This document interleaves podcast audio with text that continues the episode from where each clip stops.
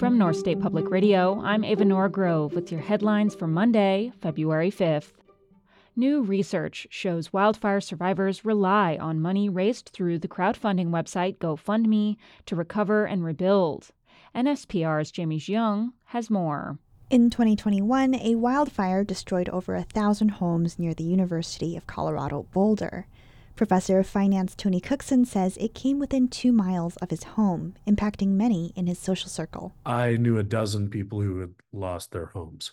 And one of the things that we noticed was that virtually every person who lost a home started a GoFundMe even while the fire was still burning. That experience led to Money to Burn, his new study on the role crowdfunding plays in wildfire recovery.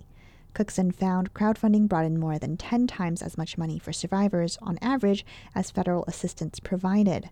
But not all crowdfunding campaigns are equally successful. Our main result is that people who have higher income uh, tend to raise quite a bit more. Cookson says that's because rich people tend to have rich friends who give more and fundraise on their behalf.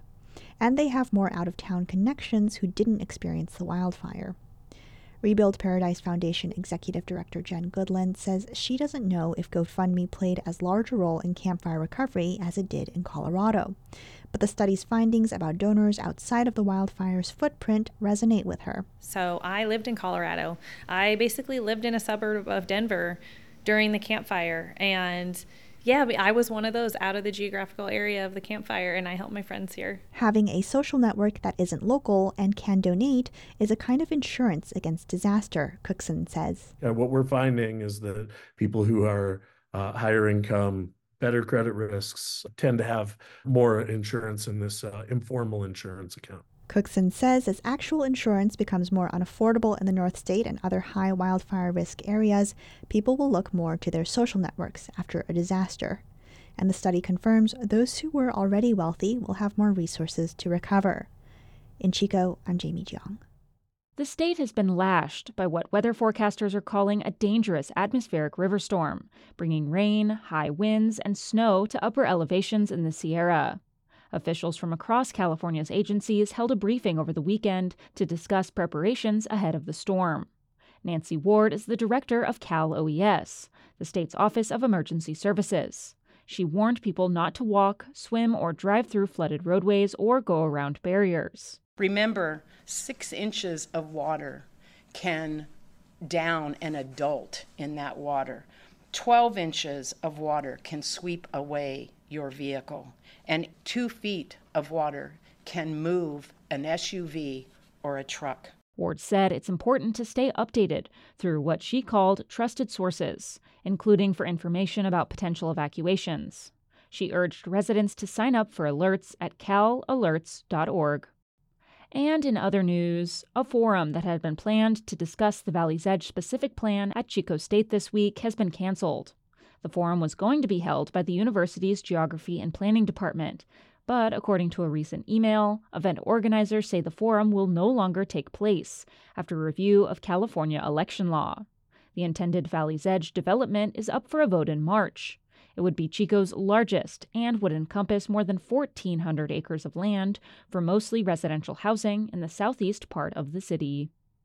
Also, Shasta County is empowering residents who have a concealed carry weapons license to possess concealed firearms in designated areas on county property. The county says it's currently working on public notice signage for these areas, which will be placed at the entrance of selected buildings. The move comes after a recent resolution was passed by the Shasta County Board of Supervisors. It's in response to a new gun safety bill in California that disallows concealed firearms in some public places. The law is being challenged in federal court. It's currently stayed and not in effect. Shasta County's resolution is effective immediately. And finally, recall elections would look a lot different under a new bill in the state legislature. Right now, a recall for a statewide office or a state legislator asks two questions on the same ballot yes or no, and who should be the successor.